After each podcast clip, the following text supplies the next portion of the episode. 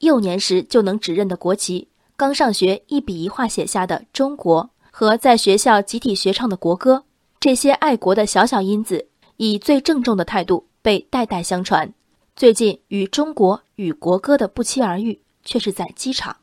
本周，由于数十年来最大的一场降雪，伊朗德黑兰机场被迫关闭，国际国内航班几乎全都取消，不少中国乘客滞留。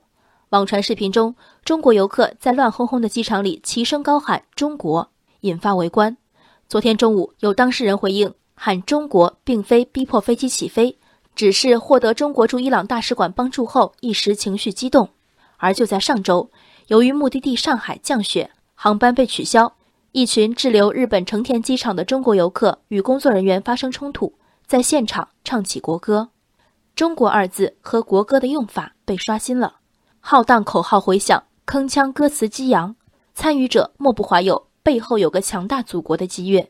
祖国的确在你身后，可是你真把祖国当回事儿吗？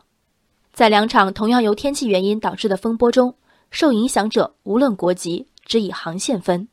与航空公司协商改签安排食宿，对有疑问环节发起投诉。在今天的民航系统里，天气这个常见的延误原因，对应的是地面服务人员司空见惯的标准处理流程。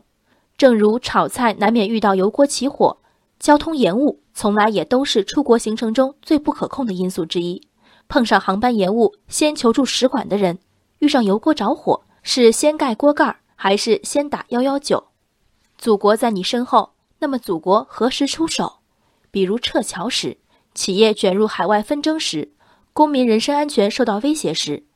在窗明几净、温度宜人的机场，仅仅因为航班取消便认定自己在海外遭遇危险的巨婴们，实在是对领事保护四个字有莫大的误会。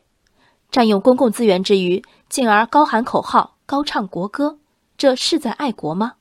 这是借集体行为给自己壮胆，驱散最后一点自觉不妥的理智。这是将不文明、非理性的帽子扣在一个国家的头上，最终为一群人适当行为买单的是一个国家的形象。言必称不公正对待，事实上却以要求平等的名义谋求优先。许多在海外维权者早已脱离了早年的被迫害妄想症，转向另一种功利的爱国主义。强大祖国的荣耀不该为个人利益绑架。当你们得益于自己的声音被整个机场听见，无数人在以另一种眼神看着你们。人生海海，见微知著。我是静文，往期静观音频请下载中国广播 A P P 或搜索微信公众号为我含情。